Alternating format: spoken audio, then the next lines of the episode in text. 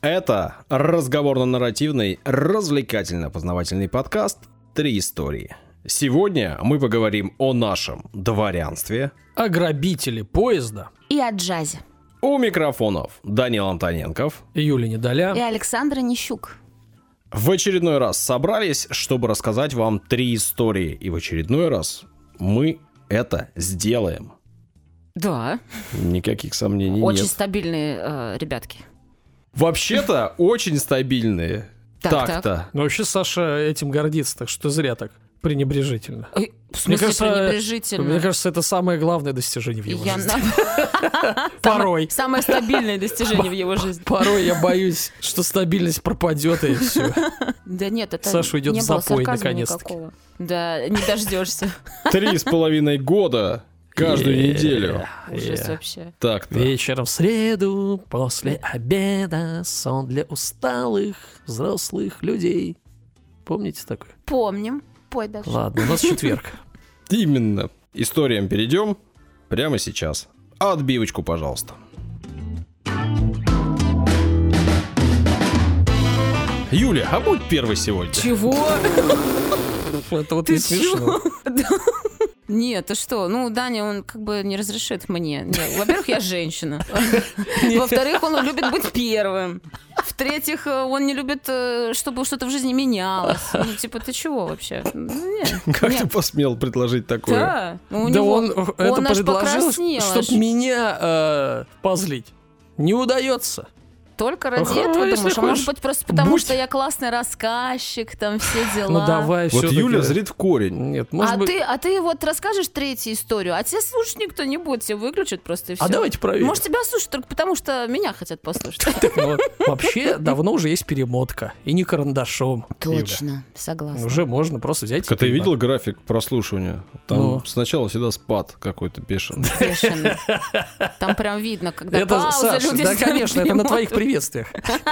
Да ладно, рассказывай уже, давай, господи. Ну, в общем, сегодня обирать. история о грабителе поезда. Ну, достаточно известном среди грабителей поезда. Ну, давненько я вообще-то не рассказывал о разбойниках Дикого Запада.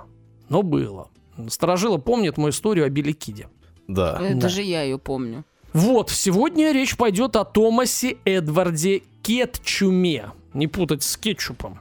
Я иногда играю в настолки, и одна из самых крутых, ну, по мне так настолок, это Бэнк. И она крутая не то, что там, знаешь, типа э, продуманностью, нет, она крутая весельем, и вот хорошей большой компании, ей здорово э, в нее играть. И там действительно есть такой э, персонаж, э, Кетчум, я думаю, Кетчум, может, неправильно написано? Что ты, Саш? Какой кетчуп? Ты ему подарил, что ли? Нет, просто я знаю его лет 300, и я ни разу не играл с ним в настольные игры. Серьезно? Потому что я фанат настольных игр. У меня дома куча, и у друзей у всех куча. Да ты не пьешь, потому что тебя в гости не позвать.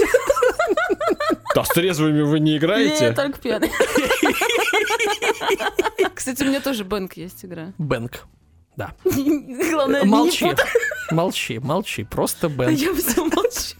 Вот, короче, кетчум, я думал, что за кетчум? Это кетчум. А, ну это реальный человек. Реальный кетчум. Мгм. Ну, реально, в смысле, крутой? Ну, он реальный и реально крутой. Но давайте, насколько крутой, вы сами решите, когда мы э, будем Реально, ты имеешь в виду а, то, что он обсуждать. жил, да? Жил, да. Томас Эдвард, по кличке еще Блэк Джек. Мгм. Кетчум родился 31 октября 1863 года в округе Сан-Саба, это Техас. Отец э, Гринберри, Кетчум старший, умер в возрасте 48 лет. Тому было всего 5 лет. Мать Темперанс Кэтрин Кетчум страдала слепотой э, перед смертью и тоже умерла, когда парень был еще маленький, ему было всего 10 лет. В общем, он остался сиротой, когда ему было 10 лет. Печально. Оба похоронены, естественно, в Техасе. Томас был младшим из восьми детей. Ого. Шесть мальчиков и, и две девочки всего в семье было Мгм. детей, и он самый э, младший, представляешь? А после смерти родителей забота о семейном ранчо, у них э, было ранчо, перешла на старшего брата, тоже звали Берри. То есть он был э, Гринберри младший. Мгм. У них так принято называть первого ребенка почему-то вот.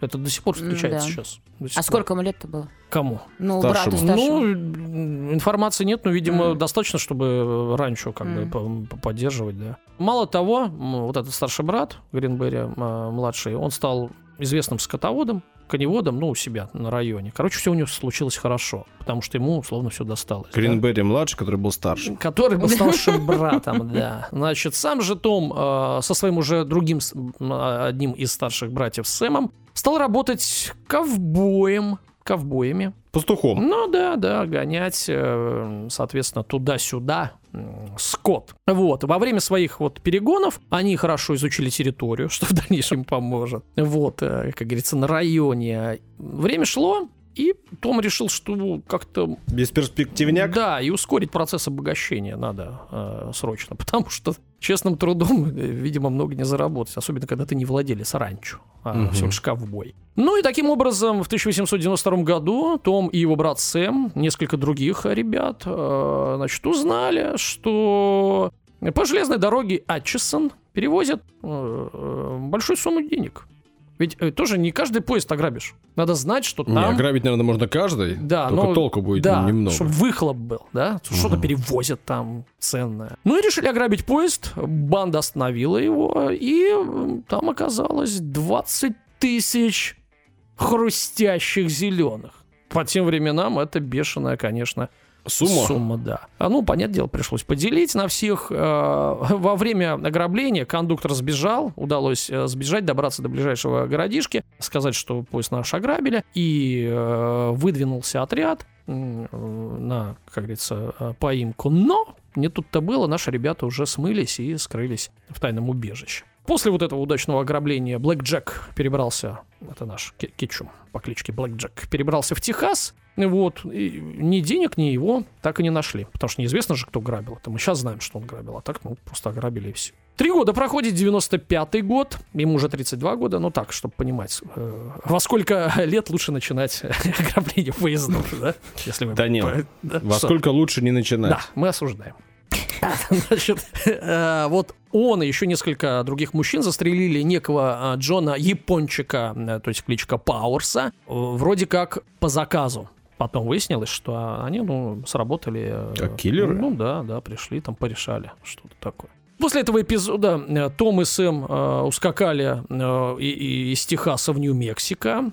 Э, вот. И немножко э, там, типа залегли, начали нормальную жизнь. Ну, деньги есть, но надо казаться нормальным. Вот. И долго не проработали, не усидели на этом ранчо опять своими там ковбоями. Полгода. В итоге уволились, но, естественно, и с пустыми руками обворовали ранчо. Итак, у нас что? Ограбление поезда, убийство, воровство. А что они там на раньше-то украли? Ну, наверное, деньги-то есть тоже какие-то, Мгм. то есть люди-то...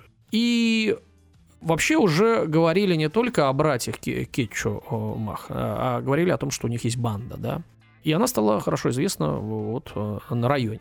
Они ездили на хороших лошадях, денежки щеголяли большим количеством денег, заходили в салуны, там транжирили, знали, короче, на, на районах. Пишут э, биографы, что там любили пощеголять на танцах, всяких мероприятиях. В общем... э, Опять я визуализирую твою историю, только теперь из игры э, Red Dead Redemption Да, 2. да, да, да. Вот примерно так. Захотели, ограбили, захотели ковбойми поработали, Да, все как в игре. пошли, 100 Потом- баксов заплатили, их уже никто не ищет.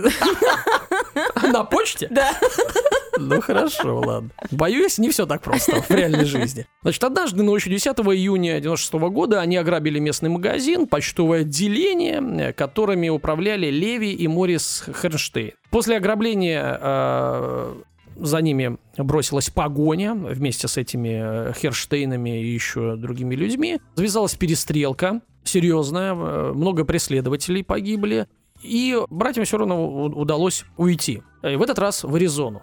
И они, скажем так, влились в другую банду, которая называлась Дикой бандой. И тут прозвучит э, новое э, имя, э, наверное, известное вам. Ну, по крайней мере, э, я его слышал. Буч Кэссиди.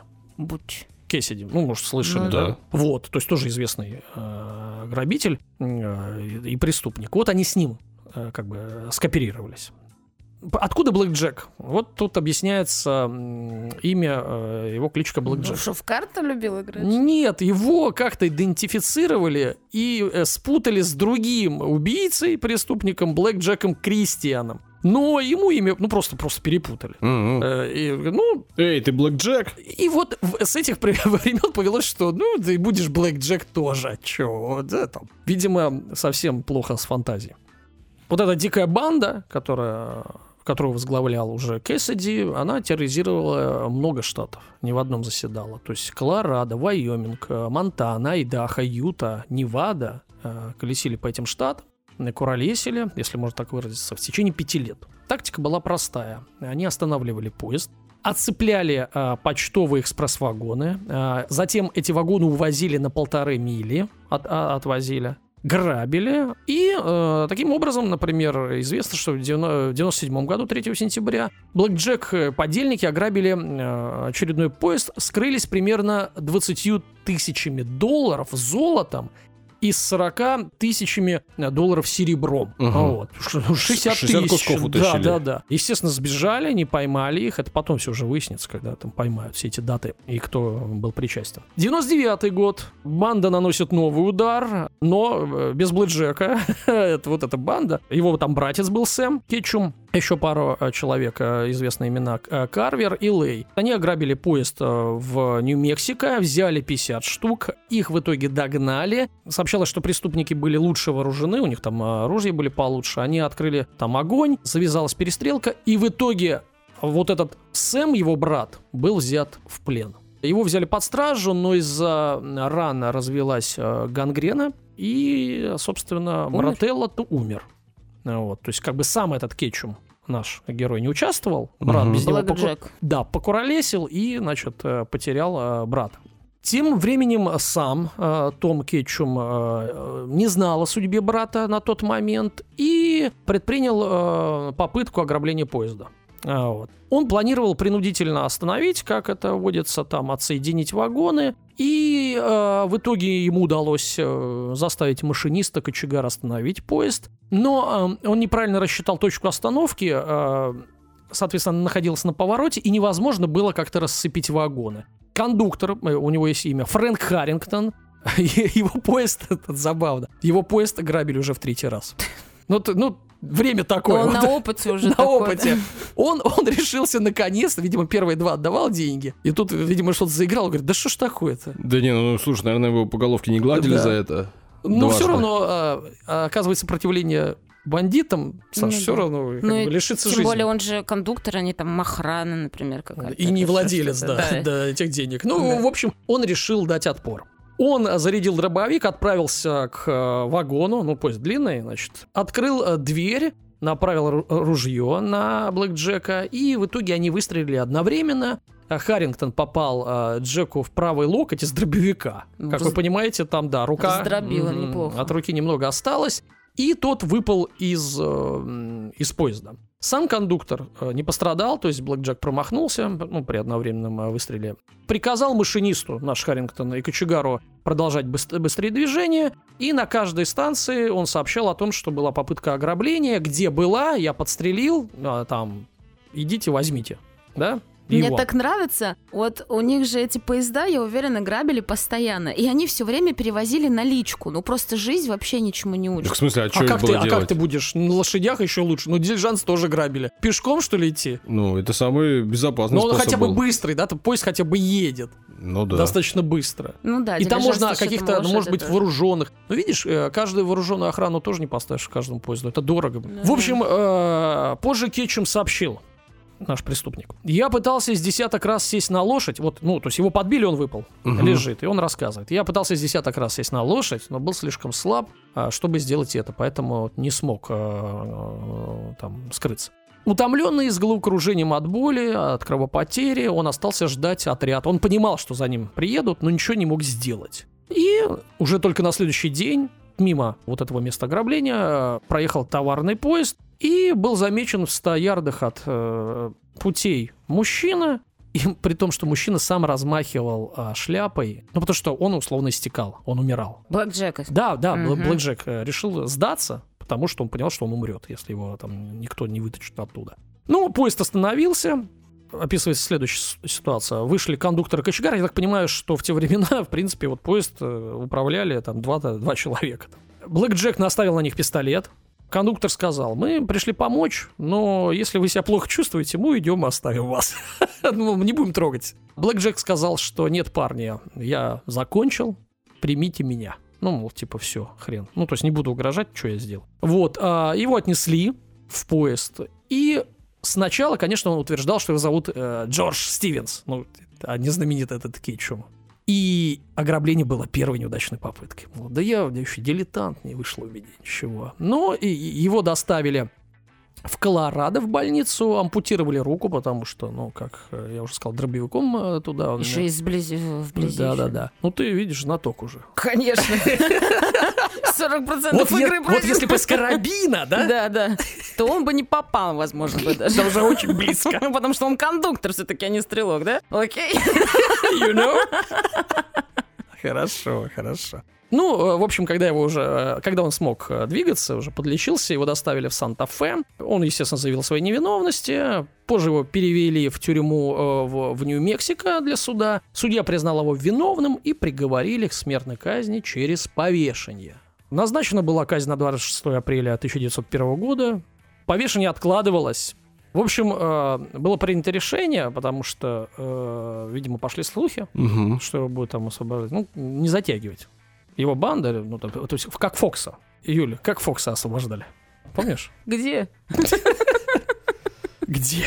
В Колорадо. Значит, короче, надо вешать, тогда освобождать будет некого. И тогда не будет этого Проблем нападения. не будет, да. Нападение, потому что, ну, реально банда могла 20 человек приехать там и начать реальную перестрелку. Толпы любопытных, отмечается, стекались. Ну, потому что такое событие увидеть. Да всегда раньше ну, да. приходили на казнь Во-первых, известный человек, а во-вторых, действительно, а чем развлекаться-то? Да, Интернетов слушай, не было, Да, если честно, я думаю, вот были бы театра сейчас не было. казни. Тоже ходили бы. публичные. Ну, да. Конечно. Что бы не собрали людей? А детей еще водили раньше. Вот смотри, будешь Да, плохо себя смотри. вести, будешь Ну, так же. говорится, что билеты продавали впервые. Ну, нормально. Так я тебе говорю, Хорошо. сейчас бы была бы тема бы то же же самое. Ну, Следующее, что говорится, продавали маленьких кукол Тома, подвешенных на платке. Ну, то есть, короче, работало. Как это называется? Бизнес? Мерчендайз Мерч. В общем, в этом городе не было опыта повешения человека. То есть первый раз им пришлось вешать. Э, бы- бы- Были споры о длине веревки, но чтобы вроде как и перебить, да, ведь э, э, при повешении человек умирает не от удушья, Ну да. по-правильному, а перелом, Шейных соответственно, шеи. Да, да, да. Ну и как надо, длинно, не длинно, там, а может вообще там оторвется. В общем, стали они э, экспериментировать, ну, пробовать веревку, длину и э, подвешивать, репетировать 200-фунтовый мешок с песком. Значит, бросили там все, там, Сломала шею? да, ну там, э, то есть сказали, что все нормально, веревка крепкая, там выдержит. Мешок умер. Мешок не дышит, э, признаков жизни не подает, значит, э, но дырок нет, тоже красиво. И в итоге его вывели на шафот этого нашего Блэк Джека. И пока они проверяли капюшон, значит, задокументирована такая фраза Кетчума, ко- которую он бросил в конце. «Я буду в аду, парни, еще до того, как вы начнете завтракать, да начнется жатва». Ну, надо же еще хе добавить. А последнего желания не было. Да какие там желания? Ладно. В итоге шериф Гарсия там перерубил топором веревку, узел э, там ослабился, все, пошел механизм, Том провалился в эту... э, Яму, е- дырку. Да, дырку, яму. Но неопытные палачи забыли о мешке с песком.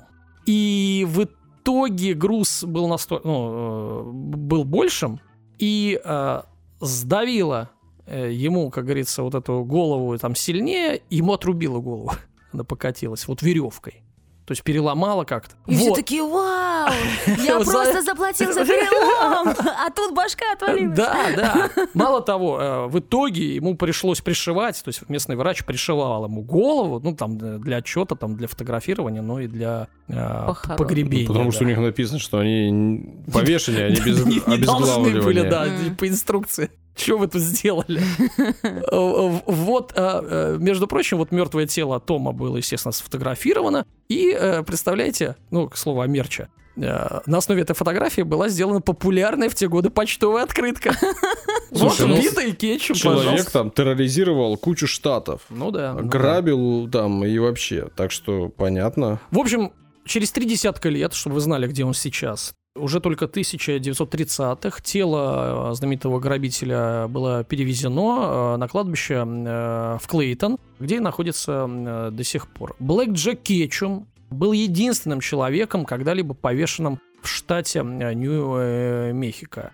Он также был единственным человеком, который был пойман и понес высшую меру наказания за ограбление, за нападение на поезд.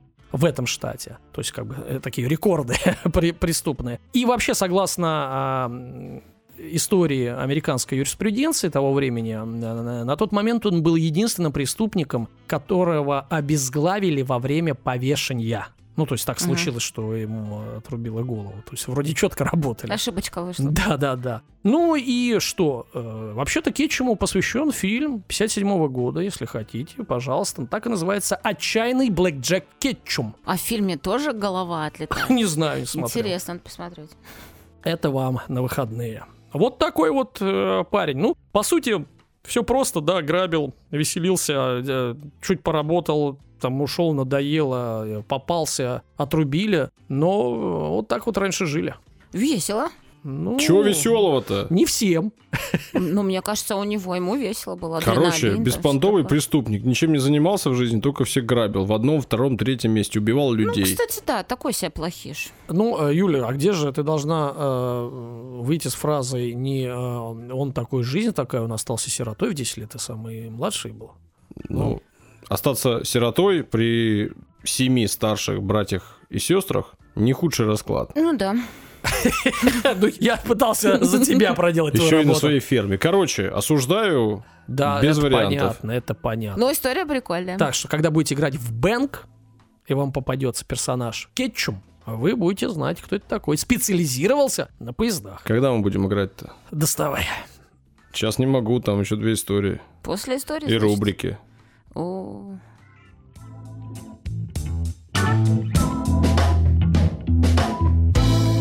Рубрика «Комментарии». Рубрика «Ваши удивительные комментарии», и это тоже стабильная подводка. Класс. Да. Саша довольный вообще. Так, ну ладно, значит, первый комментарий от а, Сванте Свантесона. Мгм. Так, привет, подкаст.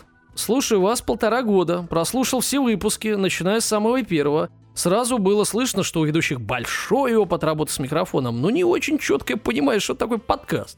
И чем он от радиопередачи в прямом эфире отличается. Но со временем настроились на нужный лад. Саш, дашь комментарий? У тебя был, было понять, что такое подкаст? Да откуда? Откуда вообще? Замена ведущей, о, идем по, по, по хронологии. Э, э, Сильно изменила подкаст. Если Дарья привносила спокойствие и культуру, Юлия э, принесла веселое безумие, которое куда лучше сочетается со стилем эфирного общения Александра с Данилом. Да? Да. Так, первый выпуск в 10. Сван, Данил Сван, своей Сван. манерой дразнить Александра раздражал. Да, знаете, вот, Сван, ты сейчас признаюсь, да мне и самому это не нравилось. Но потом я заставлял стал себя. получать наслаждение, да. Да, продолжай. Р- э, раздражал, казался эдаким школьным задирой, который обижает заучку ботаника. А потом стало понятно, что это отработанный годами образ. Что у того, что у другого. Кто тот, то другой, не Нас пояс- раскусили, Даня. Сваливаемся, меняем явки, пароль. Желаю вам и дальше находить интересные истории, приглашать классных гостей, пользуясь случаем, привет Андрею Ивановичу. Ну, знаете, мы сами своего рода пользуемся случаем, тоже передаем. И набирать э, преданных слушателей на всех площадках, особенно на Бусте. Все. Ну, вообще, э, Свант, приятно, что э, не просто слушатели, а такой проницательный, достаточно и... Круто, всегда приятно читать такие комментарии. Вообще приятно читать комментарии, а такие в особенности. Да. Идем дальше. Иришка И. Пять звезд. И-и.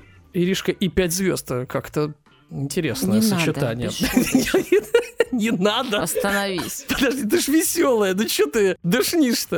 А, Могла бы меня не сдерживать. Я Ну ладно. безумная. Вот именно, не похоже, не похоже. Ладно, Иришка и пять звезд. Спасибо за то, что вы есть. Очень интересно вас слушать. Дальнейших творческих успехов, смайлик. Спасибо. Да, и, а, значит, Здерко. Сдерко? Да, пять звезд. Э, Серб? Да, но Антон. Серп Антон из Перми. Слушаю вас с первого выпуска. Все заходит на ура. Люблю как э, вас как пивную пенку. Ой, Кто ее любит вообще? Не все. Не все. То есть для любителя, да? Как сушеную рыбку. Вот, это уже лучше. Как сало копченое с бородинским хлебом. А, вкусненько. Да, да. да. Время обеда. Значит, ну и последний комментарий на сегодня от Вани, 11 лет. Мгм. Да, сейчас проверим. Иван. Да, Иван. Спасибо, уважаемые ведущие. Очень интересно. Только можно рассказывать истории поразнообразней. И не повторяться. Устал от истории про рокеров от Юли. И хватит ролить Данила. Удачи с подкастом и счастья вам в личной жизни. Что ты смеешься? Что за безумный смех? Ванюш, ну ты чё? Я люблю рокеров. Можно тетя будет рассказывать про рокеров, ладно? Про то, что любят. Нет, Ваня строго понимает, что иногда надо делать не то, что любишь, а то, что надо. Ладно, Ваня я- уже э, это мучит в школе, так что будь любезна. Не тролль Данила. И про рокера хватит. Переходи к певцам регги. Все на сегодня. Спасибо. Всем, кто пишет, не тебе, Дань. Понятно. Тебе тоже, же, правда, спасибо, но в первую Ну, очередь Тим. Слегка. Пишите, пожалуйста, еще. Комментарии ваши важны, приятны и актуальны для нас весьма. Везде, где можно написать, пишите. Всем, кому можно рассказать, рассказывайте. Оценку, если можете поставить, ставьте. Все это важно, приятно и ценно. Итак, в эпизоде номер 177 в своем рассказе о Чулюскине Да-да. я пообещал вам рассказать не только о пароходе и о спасении, но и о дворянах.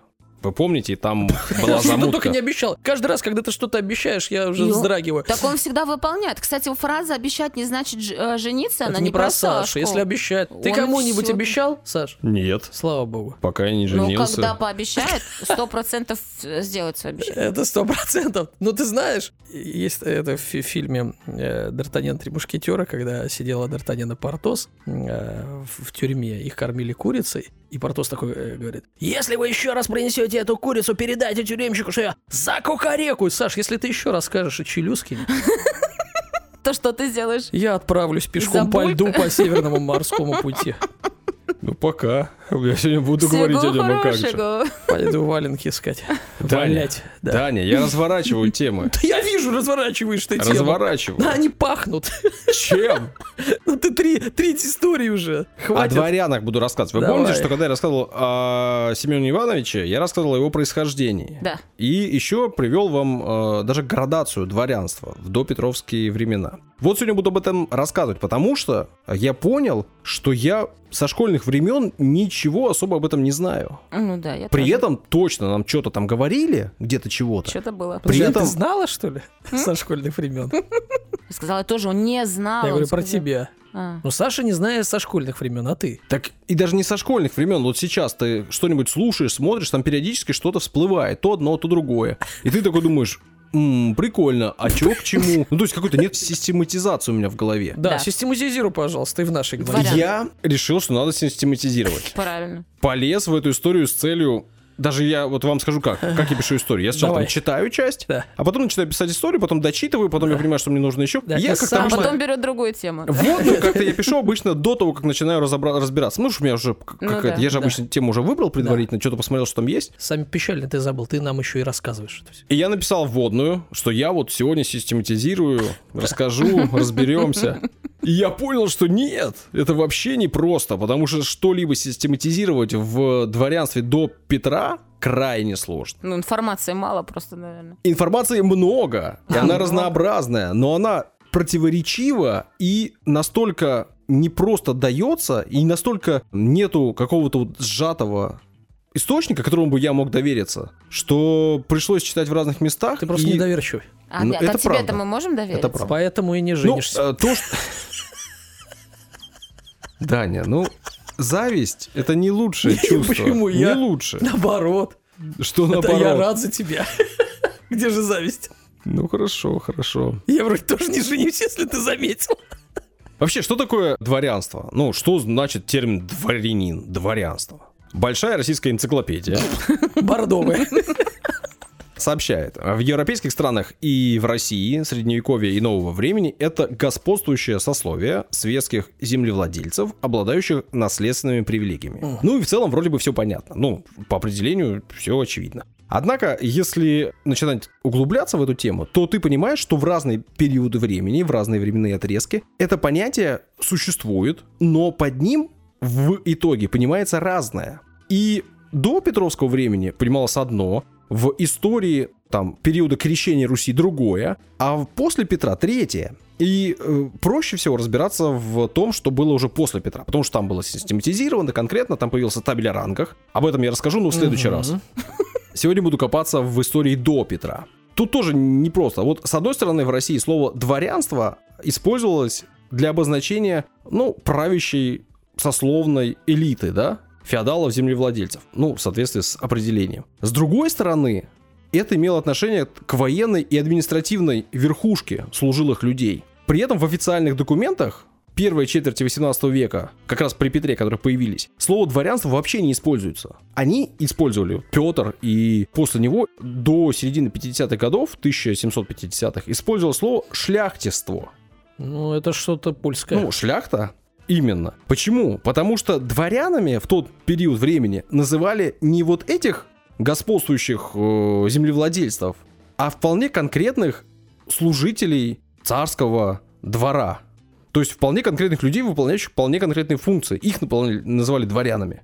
И поэтому использовали термин шляхтиство. Существует манифест 1736 года, это уже после Петра, это императрица Анна Иоанновна, и он называется «О порядке приема в службу шляхтистских детей и увольнения от оной». Ну, то есть как раз-таки дворянских детей. И сейчас этот документ переводится как э, закон там о дворянстве, например. Хотя тогда писали шляхтиство. Так что, если вдруг встретите это слово, то имейте в виду, что да, это может иметь отношение к Польше, да, не прав абсолютно, но и к дворянам времен Петра. При этом, через 50 лет, даже меньше, это слово шляхтиство заменилось на дворянство и стало вполне понятно. Ну, этот манифест, он вообще давал право одному или нескольким сыновьям остаться при доме, то есть управлять имением. При этом э, появлялось условие, что этот человек должен был обучаться и быть годным в итоге по обучению к гражданской службе. То есть он обязывал дворян все-таки э, быть готовым к службе. А остальных сыновей, которые не оставались на управлении, обязывал служить.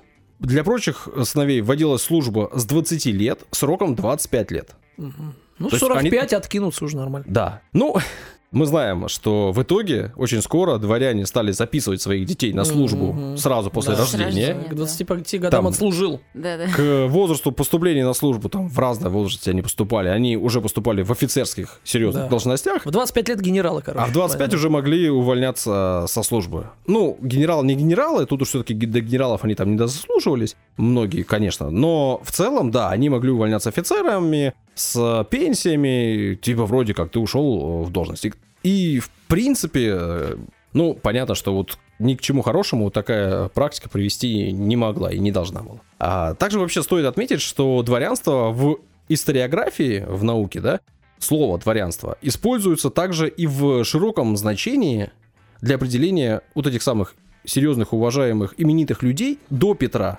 Петр, понятно, смотрел на Европу, и в какой-то момент начали просто переводить слова с иностранного на, на наш язык. Ну, кто такие дворяне? Люди, которые находятся при дворе. При дворе царя или императора. Но в случае с императором и императорской Россией это уже работало хорошо. Но вот что такое люди при дворе царя до Петра, это сложно. То есть вот эта путаница появляется из-за того, что в историографии дворянами называют кого попало в любые временные отрезки. Поэтому разобраться крайне сложно. В разных источниках одно и то же слово относится к разным людям. Зачем? Почему? Ну, просто так принято. Давайте начнем все-таки попытаемся Давайте. разобраться чуть-чуть и начнем вот именно с допетровских времен.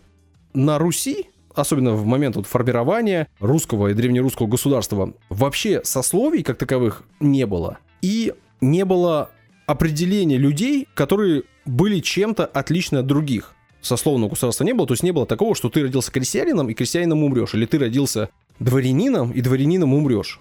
Был князь, по сути, начальник войска, главный в войске, и были дружинники, которые в итоге захватывали власть, и которые просто реально вот эти люди были дворянами, потому что они жили на дворе у князя. То есть князь имел какой-то двор, крепость, и люди, его дружина жила в этом дворе. Это было его войско. Знаешь почему?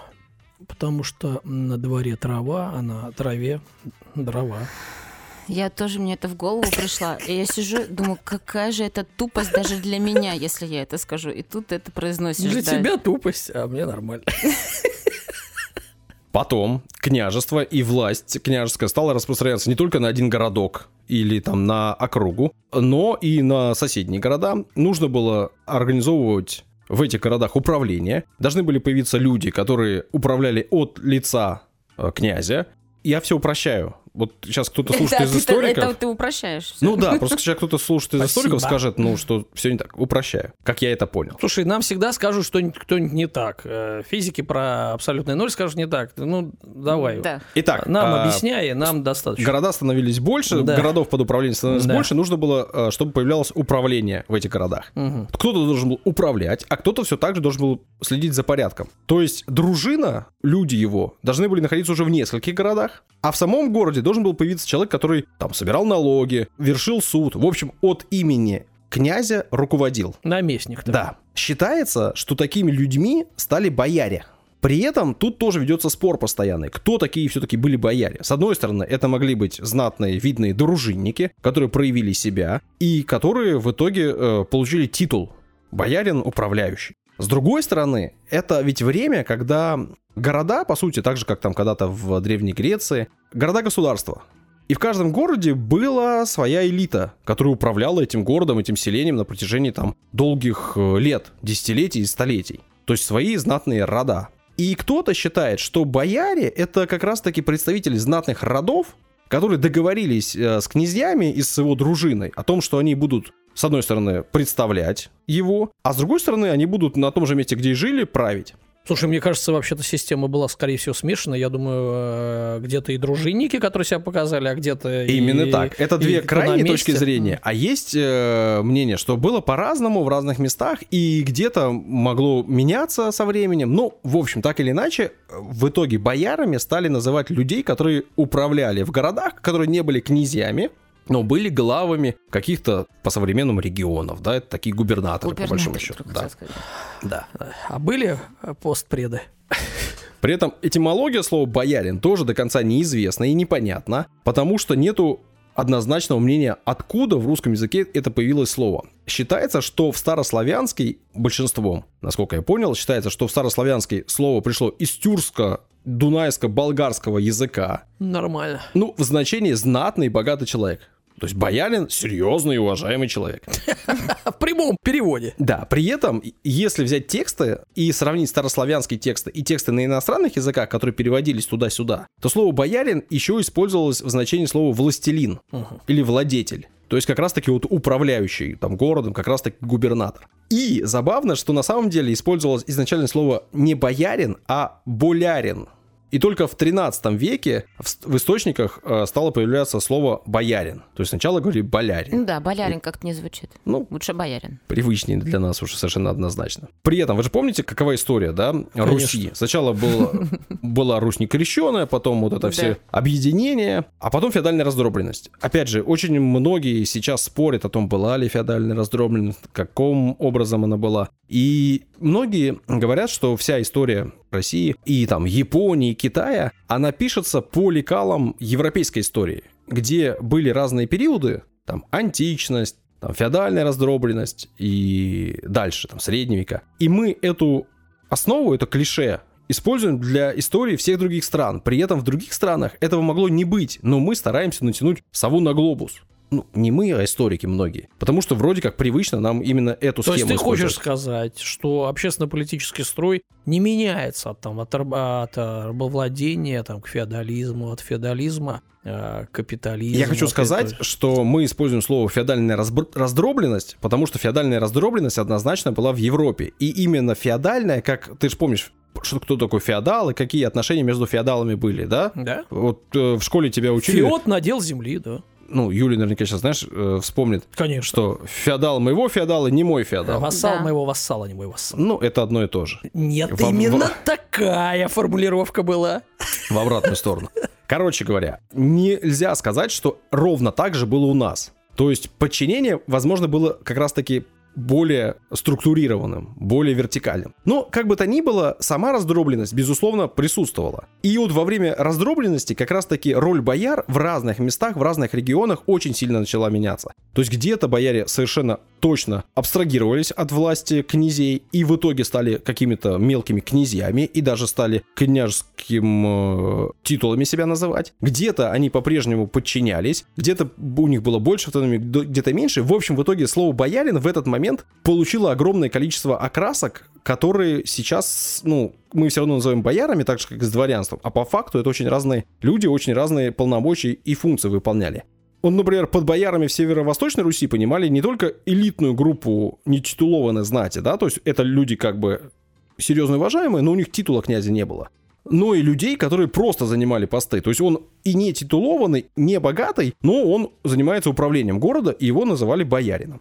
В целом же, если обобщать и так э, говорить э, в общем, то где-то с середины 12 века и вплоть до Петровских реформ оформилось э, такое понятие, как государев двор. То есть был князь, был государь, и у него был двор. И мы вновь можем говорить о том, что на этом дворе были люди, которые относились к двору. Но при этом двор уже это было не просто вот помещение, здание с забором и дома, которые примыкали к этому двору. Это уже был институт социальной организации.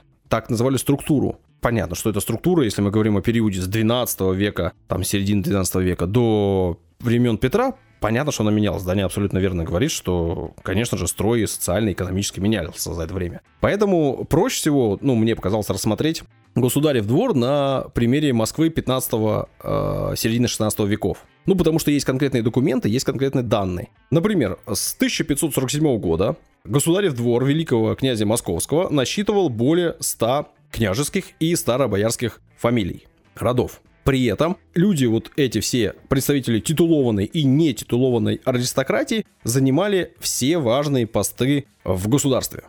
По подсчетам специалистов, туда входило порядка 1100-1200 человек в середине 16 века.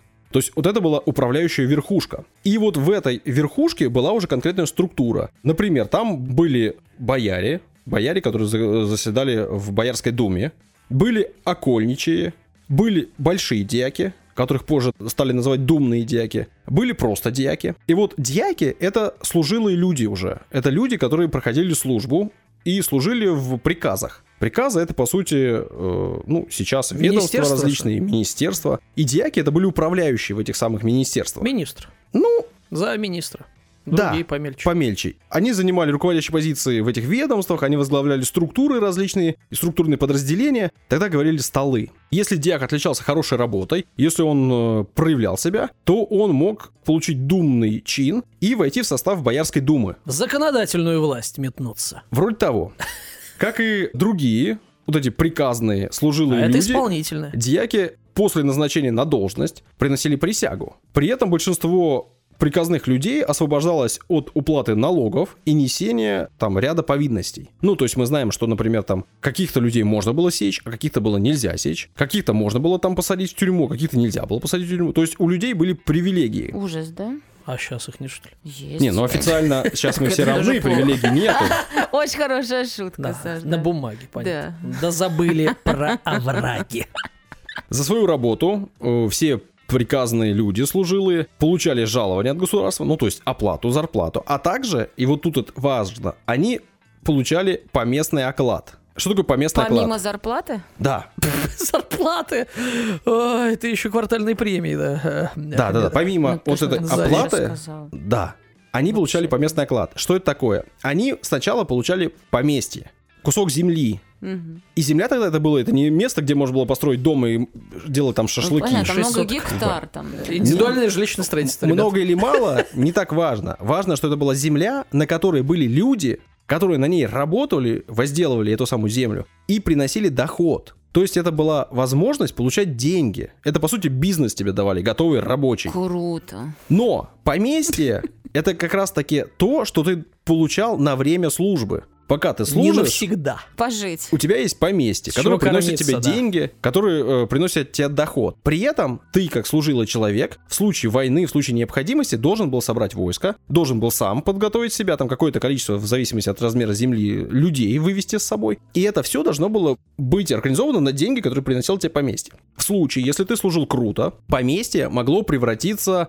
в отчину, в отчина. То есть в земельный участок, который переходил от отца к сыну. То есть, который закреплялся Короче, за твоим семейством, по наследству. Не в аренду, как Да. говорится. Да. В разные периоды времени вотчин и поместьев процент одного или другого очень сильно колебался. Там, например, Иван Грозный во времена опричины почти все вотчины аннулировал. То есть он забрал эти земли. А, в обратку, да, пошел? Ну, он забрал эти земли, он же там, Типа ну, опричнина да. была. Мгм. Он же там чистил и перебирал людей, он менял структуру государства. В какой-то момент, наоборот, преобладали вотчины, в какой-то момент преобладали поместья, но очень важно, что вот эти самые земельные участки как раз-таки закреплялись уже за служилыми людьми.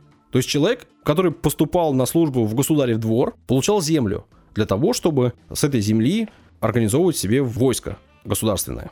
Потом э, пришел Петр, и он э, издал указ о единонаследии и в юридическом плане оформил, по сути, слияние поместья и вотчин. То есть, по сути, он их объединил, сделал едино... Да, короче, все поместья сделал, видимо, вотчинами. Ну, вроде того, да. При этом тут стоит вернуться к дворянам уже непосредственно, потому что вот эти степени, о которых я говорил в рассказе о Челюскине, я вам назвал, да, 8 градаций. И мы еще Да. так это обсуждали э, забавно. Эти градации вообще-то вывел у себя э, в произведении «Известие о российских дворянах» Федор Иванович Миллер. Ну, конечно же, Федор Ивановичем он не был. При рождении его звали Герхард Фридрих. Ага. А Ну, он не был... очень удобно было. да. Ну, у нас, ты помнишь, да, э, было принято использовать Да. более простые имена. Он был профессором, академиком Императорской академии наук и художеств, писал книги, был ученым, исследователем. Короче говоря, он вывел эти 8 степеней, но это тоже было упрощение. Он смешал и дворян, и стольников, и всех вместе в эти самые 8 градаций. Дворяне в данном случае, когда я говорил о том, что вот одна из категорий служилых людей, это, по сути, судебные исполнители. Они выполняли там военные или административные функции, они решали какие-то финансовые задачи, но по сути это был один из чинов, и они были такие, ну, не самые крутые, не самые заслуженные. При этом э, мы еще говорили о том, что в этом списке есть жильцы, я не раскрыл, кто это такие, и дети боярские. Еще шутили мы по этому поводу. Так вот, э, жильцы это люди, которых избирали для проживания в Москве сроком на три года. То есть из числа служилых людей выбиралась часть людей, которая должна была на три года приехать в Москву, жить здесь, поэтому они становились жильцами, и в любой момент быть готовыми там либо к командировке куда-то, либо к э, вступлению в войско. То есть это было население Москвы. Вообще в Москве жить в то время было не круто. Ну, потому что что там, во-первых, делать, откуда там деньги зарабатывать, ну и вообще в городе жить тогда было не модно, не, не, не клево. Жить было клево у себя на земле, где крестьяне все для, тебя делают, и у тебя там есть хозяйство. Вот, таким образом появлялись жильцы. А дети боярские — это не дети бояр, это сословие, входящее в служилых людей, которые получали поместье и составляли поместную конницу. То есть у них были поместья, они там организовывали конницу, и их называли детьми бояр, потому что, возможно, когда-то они были потомками каких-то бояр, там еще кого-то. Мгм. А, были. Ну, когда-то, Не на возможно. перспективу, условно, я поняла. Это не дети. Я поняла. Это поняла. взрослые люди, которые, возможно, когда-то были А. потомками кого-то, но сейчас уже незнатные и просто одни из служилых людей, которых есть поместье и которые должны организовывать в этих поместьях конницу. Вот их называли дети боярские. Ну и, соответственно, вот такая путаница. Ну, я что-то о ней рассказал. И запутал нас еще больше. Извините. Шутка. Я не Господи. хотел. Данил вообще заснул. Нет, я же жду обещания продолжить тему.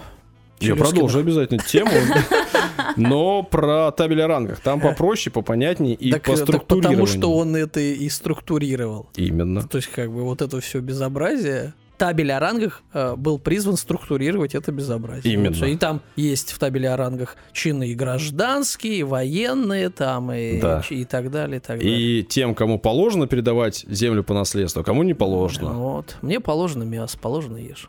А Оно не положено, не положено, не ешь. Городок.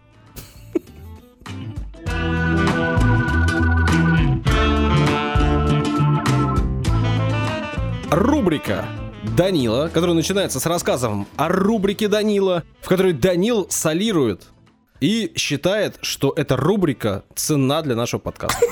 Очень смешно. Молодежь сейчас говорит, его бомбит. Бомбит. Тебя бомбит? У него просто своей рубрики нет. Пора бы Или у тебя стоматит? Тебя бомбит? Давайте все-таки перейдем к моей рубрике. Давай, давай. Итак, а, сегодня у нас знаменитый американский певец, киноактер, Ртом? а, да, и кинорежиссер а, э, чем? Камерой, да, продюсер, шоумен, дирижер палочкой. Дай угадать. Ну-ка, лауреат кинопремии «Оскар», 11 раз получал Грэмми, 4 раза получал «Золотой глобус» и удостоен высшей э, награды США гражданской э, золотой медали Конгресса. Ну, ты хотел угадать. А ну ты имя скажи. Причем и фамилию тоже, да? Нет, просто имя. Имя его Фрэнк Синатра. Угадай, кто А. это? Очень похоже. Ну, простите. Да, итак, Фрэнк Синатра да, говорил так. Идеальный возраст вступления в брак для мужчины составляет около 90 лет. За две минуты до его смерти. Ой, какой довольный. Надо Фрэнк, было тебя конечно. снимать.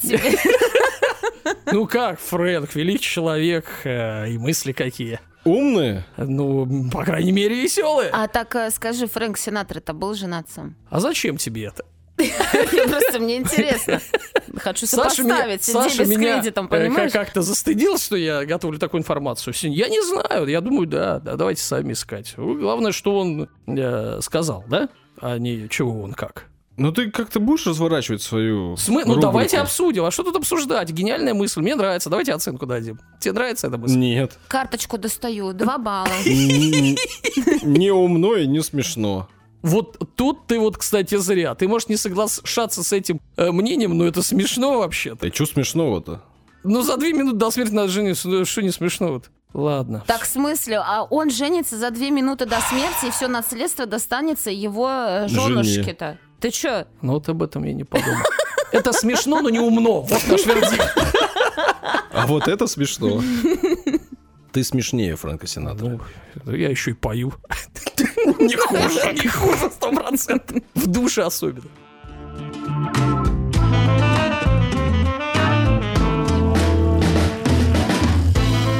И готов. Начинай О джазе. о джазе. Подожди, а в джазе только девушки? Нет. Хорошо. Юля, ты променяла рок на джаз? Нет, О, божечки. я не Кошечки. променяла. Если я говорю о хороших людях, это же не значит, что я променяла их на плохишей. Я просто расскажу о джазе. Я расскажу предысторию, потому что в последнее время я стала в историях рассказывать, а, а, откуда я взяла эту тему. Ты, Это ты- правильно, о- правильно, берешь о- примеру лучше. Я бы немножко поостерегался этой тенденции. Да ладно, ну вкратце. Людям интересно знать, откуда э, нам Да, вот... да, я просто объясню свою позицию. Да, люди пишут, что едут с нами до работы и обратно. Я боюсь, если э, каждый начнет рассказывать предысторию, они в отпуск и обратно съездят с, Да нас- я- с одним нашим выпуском. Да я быстро расскажу, просто это... У Данила какие-то проблемы. Он считает, что выпуски должны быть короче. Да. Почему-то.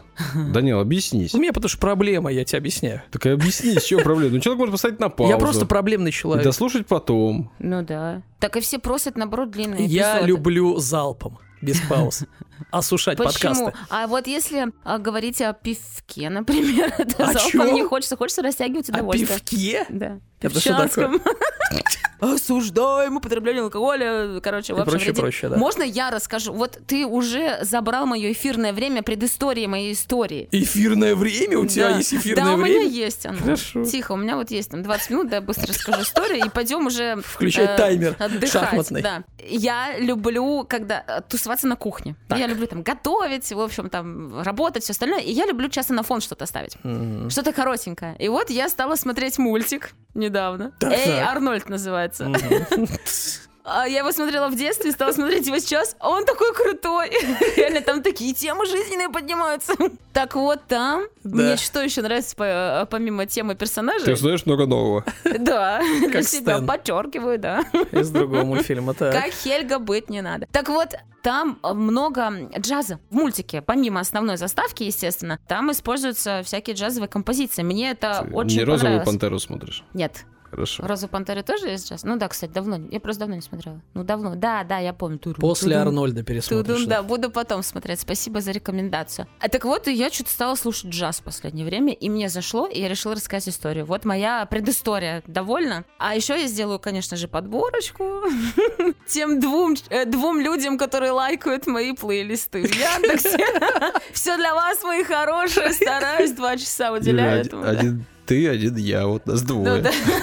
Два Э, подписчика. Ну ладно, ну это база, ну это база. Просто сделать э, База. ссылку, оставить ее там, ну и кто-нибудь когда-нибудь послушает. Просто будет э, рандомные э, джазовые композиции, которые нравятся мне. Все, теперь можно приступать к истории. Что такое джаз? Да? Ну это форма музыкального искусства, которая возникла на рубеже 19-20 веков в США. Характерные черты джаза — это импровизация, ритм, э, свинг, э, да, много инструментов, а, ну и, конечно же, вокал, но не всегда. Мгм. И стоит отметить, что такие элементы фольклора а, африканских рабов, привезенных в Америку, как обрядовые танцы, рабочие церковные песни, блюзы, также нашли отражение в джазовых мелодиях. Для меня вот это больше близко, потому что вообще во многих источниках пишется, что джаз это, это соединение, ну, как бы нескольких э, культур, это такая а, гармония, там... Ну, то есть а, ни да. о чем пишут, короче. Да, ну, но нет. Сейчас Саша тебе расскажет за джаз. Э, Да. Он же знаменитый джазмен. Европейская гармония, если быть точным, называют э, джаз. Европейская гармония и типа африканские ритмы. Для меня джаз — это, честно говоря, такая музыка страданий, на самом деле, где только через музыку люди могли как-то, ну, самовыражаться и вообще отпустить свою голову и почувствовать себя свободными. Это еще блюз не слушала и сол. Вот там страдания. Я, когда шла к тебе на запись, слушала Урал Байкер Блюз. Да.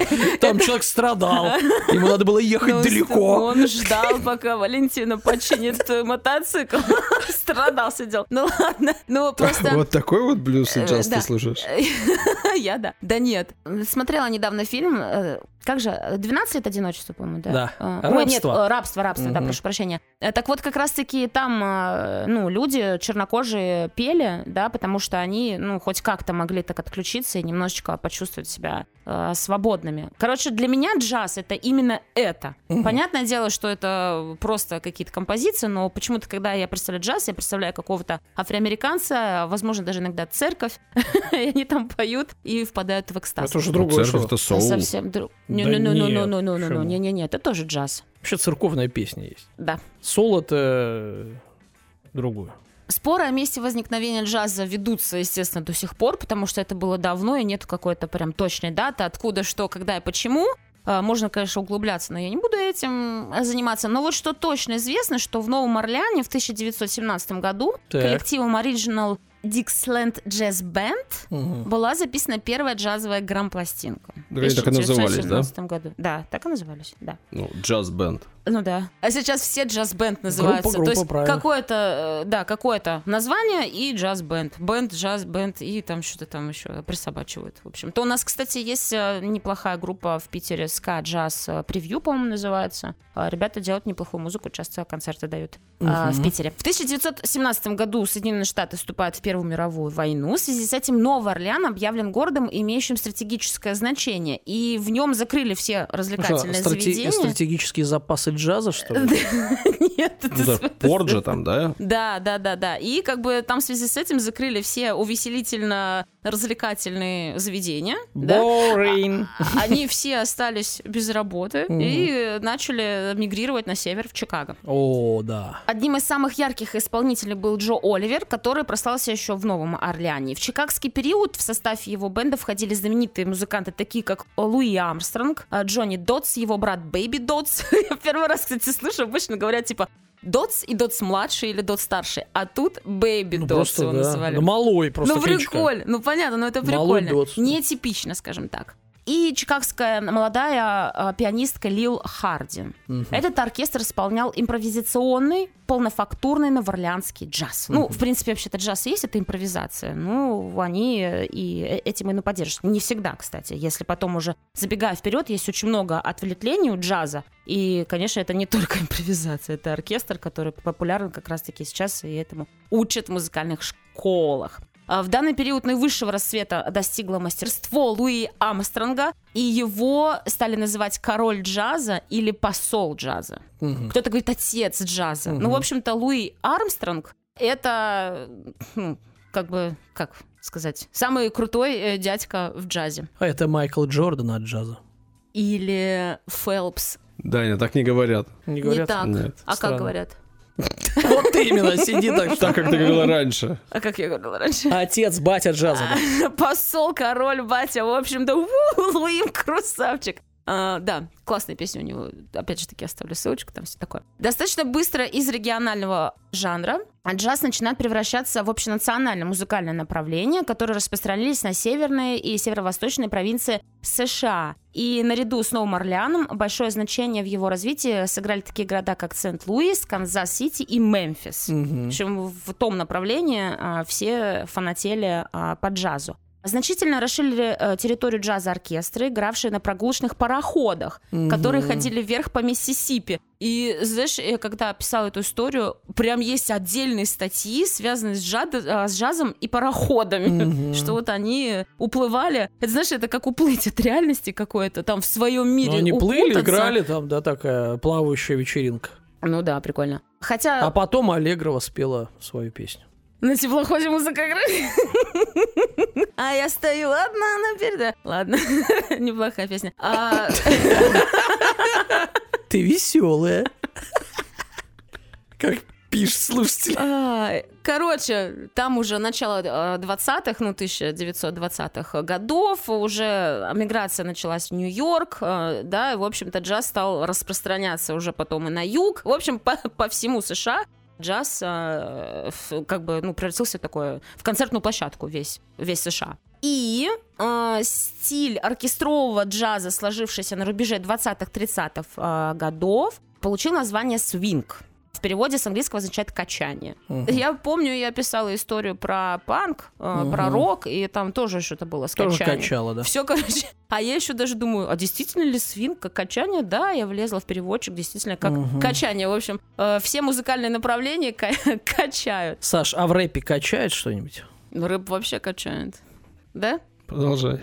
Ладно, продолжай. Это, в общем-то, свинг. Он, кстати, еще имеет значение такое, как пульсация. Ага. Потому что это, типа, а, постоянное отклонение ритма и опорных долей, да, и, типа, впечатление, короче, такое а, становится, даже не знаю, как... м, Как это описать-то сложно даже. Много-много-много-много впихано, в общем-то, в одно, знаешь, это такой прям бух, взрыв, э, скажем так. А, классическая форма биг-бенд известна в джазе с начала 20-х, опять же таки мы все про 20-е, про 30-е говорим. Это нотированные пьесы с расписанными партиями. И вот этот как раз-таки биг-бенд э, это то, что сейчас является стандартом в музыкальном образовании, в джазовом именно музыкальном образовании. То есть это оркестр, у вас ноты, дирижер, и, в общем-то, вы все четенько поете какую-то, ну, не поете, а исполняете какую-то композицию. Это называется биг-бенд. Мгм. После окончания моды биг-бендов, ну, это было модно раньше, потом не модно. Сейчас, кстати, если за- за- забегая на современный мир, ну, сейчас это тоже модно стало. Да, у нас, кстати, Э, в Питере джазовый пароход тоже есть. Ну, джа- ну, я не совсем про пароход говорю, а все-таки про, ну, как бы, концерты именно джазовые, стационарные. Очень много рок-исполнителей даже э, делают э, джазовую себе аккомпанировку, да, или как это называется, делают концерты именно с, а, ну, оркестровые, в общем-то, да, со всякими там Ну, Big Band это имеется в виду, что это большая группа, в которой там есть конкретные э, инструменты использованы. и задачи, и там Ну. нет импровизации. Это игра по нотам. Ну, потому что там есть конкретные специалисты, там конкретный набор инструментов и конкретное количество людей. Они играют по нотам, все правильно, да. Мгм. Ну, и это было модно, а потом перестало быть модным, всем надоело эти большие, э, значит, э, джазовые э, бенды, да, и, значит, э, стали опять э, возвращаться в 30-х э, э, Квартеты. годах. Э, Да, да, и название получило мейнстрим, или главное течение,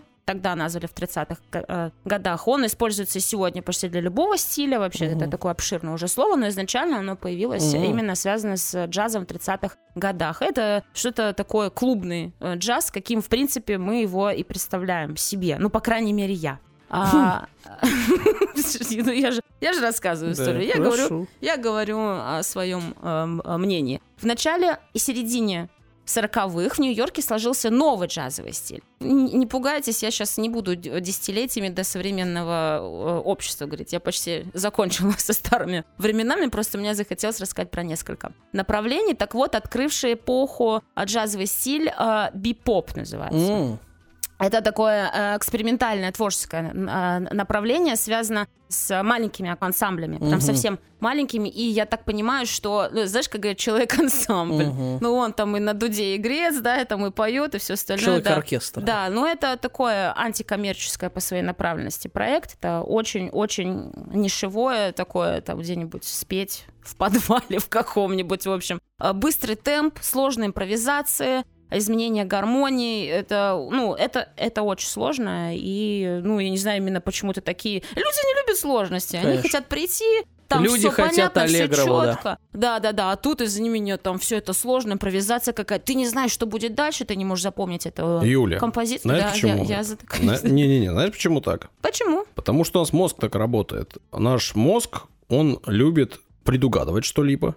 Он любит структурированность, И получать любит предугадывать. удовольствие от И когда того, ты что-то что предугадываешь, угадал, да. мозг тебя стимулирует, ты получаешь удовольствие от того, что ты что-то предугадал. Поэтому, если у тебя ритм постоянный и есть какой-нибудь повторяющийся куплет, то ты э, этом ритме живешь, ты предугадываешь его автоматически. И ты куплет можешь предугадать и можешь начать его повторять. Когда ты начинаешь повторять, мозг такой, о, класс, ты классный, ты предугадываешь, и он тебя стимулирует. А если музыка постоянно меняет ритм, если э, ритм ломаный, если там постоянно какие-то импровизации, ты не можешь ничего предугадать, и твой мозг перенапрягается, и каждый раз пытается предугадать, не получается, он расстраивается, и так каждый раз. Поэтому для людей это сложно. Это просто сложно физиологически. Ну вот именно поэтому бипоп и назвали э, высокохудожественной и интеллектуальной музыкой. Именно поэтому. Ну, это так назвали просто, чтобы хочешь как-то назвать. Ну, Ну, в чем тут Не, ну, интеллектуальность? не, ну, с другой стороны, а я тебе скажу, а в чем э, интеллектуальность? В том, что ты преодолеваешь физиологические процессы, немножко поднимаешься над ними и можешь не зависеть уже от этого поощрения мозга. И Но на кому-то, самом деле нет. кому-то нравится, может быть, это. Ну, ты просто тебе нравится издеваться над собой, над своим ну, мозгом. например. Да. На самом деле интеллектуально еще потому, что ты, типа, ты если послушал миллион импровизаций, то ты можешь как бы предугадать одну из этих Ну да, то есть вот... И твой мозг будет радоваться еще хорошо. больше, Ну да, потому что да. ты предугадал сложное. Да. Поэтому интеллектуально. Но в целом это на самом деле, ну, мое мнение. Такой взял микрофон, знаешь, и бросил его на пол демонстративно. Ну, на корпоративах запрещают так делать. Ну, вот, Иначе денег не заплатят, да, Саша? ну хватит, да. Александр просто сел О, на Знаешь, стол. мне говорят, там лезет на стенку, да, а Саша лезет на стол. Чтобы вы понимали, как я записываю свою историю. Давай, Вот. сфоткай его, выложишь, да. Я против. он сразу Сняла. спугнула, спугнула его, как кошака. А я уже сняла, можешь э, с- садиться дальше. Да, ты только не снимай, э, пожалуйста. Просто, опять же таки, мое мнение, вот как раз-таки бипоп для меня это и есть классический э, джаз. Это импровизация, это энергия, это когда людей доводят до условного экстаза, понимаешь? То есть это прям... а, В общем, я бы очень хотела бы попасть на такое. Я даже не знаю, ну, честно говоря, где, потому что, опять же таки, это было раньше популярно, модно, сейчас это не очень модно. Сейчас Да, у у нас все есть, город большой найдется. ну, что-нибудь найдется, да. Надо сходить обязательно. Э, Так вот, понятное дело, джаз развивался, появлялись все новые форматы. Это хард, э, боб, соул, джаз, джаз-фанк, джаз-фьюжн и так далее. То есть там направлений, ну, там десятки, их очень много. Но во что это переросло сейчас? Ну-ка. Ну, по крайней мере, вот э, мне понравился один э, такой ярчайший пример. Это dark джаз. Мгм. И это, значит, композитор э, Анджело Бадаламенти, написавший э, Twin Peaks. Да, Анжела Бадаламенти. Да, это dark джаз. Вот главная, заглавная тема в Twin Peaks это, это джаз. Э, Серьезно? Dark джаз называется, да. Никогда бы не подумал. Ну, вообще это джаз? Ну, я, честно говоря, тоже, ну, просто какая-то мелодия. Мгм. Оказалось, э, вот не оно чё. а крутая. Согласна. Я человек, который недавно посмотрел Twin Peaks. Да, удивительно. Ладно, опустим это. Но первый сезон был неплохо, хорошо.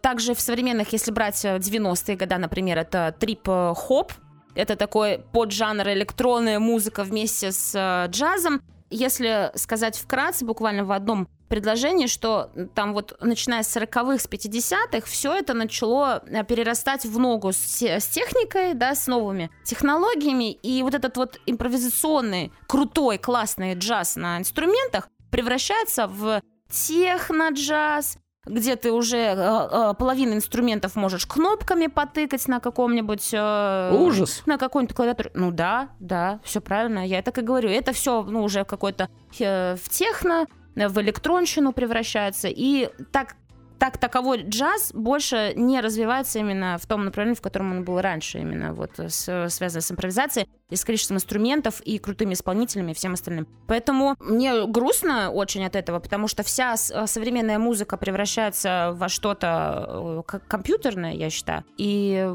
нету вот этих инструментов. Рок слава богу, еще как-то жив. Жив? Да, Рок жив, конечно. То есть и он... Ну, это пока Цой жив, пока Рок... Цой жив всегда. Вот. Пока а. курит Цой за углом. Ну, подожди, я мысль... Я хотела такую мысль умную сказать, ну, а ты меня перебил. А, Может вот, быть, я наоборот. Я вспомнила. подожди. Спас тебя. Рок, скажем так, выстеснил джаз. Ага. И э, уже с каких там ну, годов, ну, не знаю, 80-е условно возьмем, 70-е. Все-таки рок э, стал популярным, и джаз все как бы стал уходить больше на какой-то прям, не, ну, как бы нишевой жанр а, совсем, который, ну, мало mm-hmm. кто слушает. Вот и все, что я хотела сказать. Эм, если вы любите джаз, и если вы были на джазовых каких-то концертах, кидайте в телегу, очень хочется посмотреть, mm-hmm. послушать, пообщаться с вами на эту тему. Ты что ты ржешь? А что ты ржешь, Саш? Не сначала на стол сел, потом смеется над моей историей. Что дальше будет? Уйдешь? Что? Сейчас люди засыпят тебя джазовыми композициями. Уверен, у нас поклонников джаза. Слушай, я, даже если будет один человек, мне уже будет приятно, что кому-то я доставил удовольствие. Юля, история у тебя очень интересная, не об этом же речь. Я говорю о том, что ты права абсолютно, джаз, э, ну, ну да. не популярен. А я недоволен историей. Недоволен, потому что не прозвучало, не прозвучал совет посмотреть отличный фильм «Мы из джаза». Это вот, который ты говорил, русский? Который я да? говорил, Ну, да. русский вот этот. Русский. Вот, я еще сама не посмотрела, как я могу советовать то, что я сама не смотрела. Я вот посмотрю и обязательно потом э, посоветую. Игорь Скляр. Советский, Юля, советский. Советский, да, простите. простите. Прекрасный ну, фильм. Да. Панкратов черный. Посмотрю обязательно.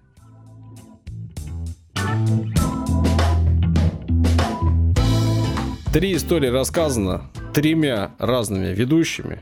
Истории были разные, о разном, и так бывает каждый раз. Если вам понравилось, напишите нам об этом. Если желали нас поддержать, поддержите нас, в том числе материально. Ссылки в описании, QR-код на картинке. Заходите, изучайте, переправляйте денежки ваши нам. Так. Мы в копилочку положим. И подписывайтесь обязательно. Да, если, кстати, где-то что-то пишете, подписывайтесь. Нам приятней, понятней. И мы сможем вас отблагодарить. Конкретно вас. Да? Да. Словом приятно. А, словом, да, можем. А, ну если словом, то ладно. Спасибо большое всем, кто дослушал. Э, прощаемся. Пока-пока. До свидания. Джаз из сердца, джаз из народа, джаз от земли.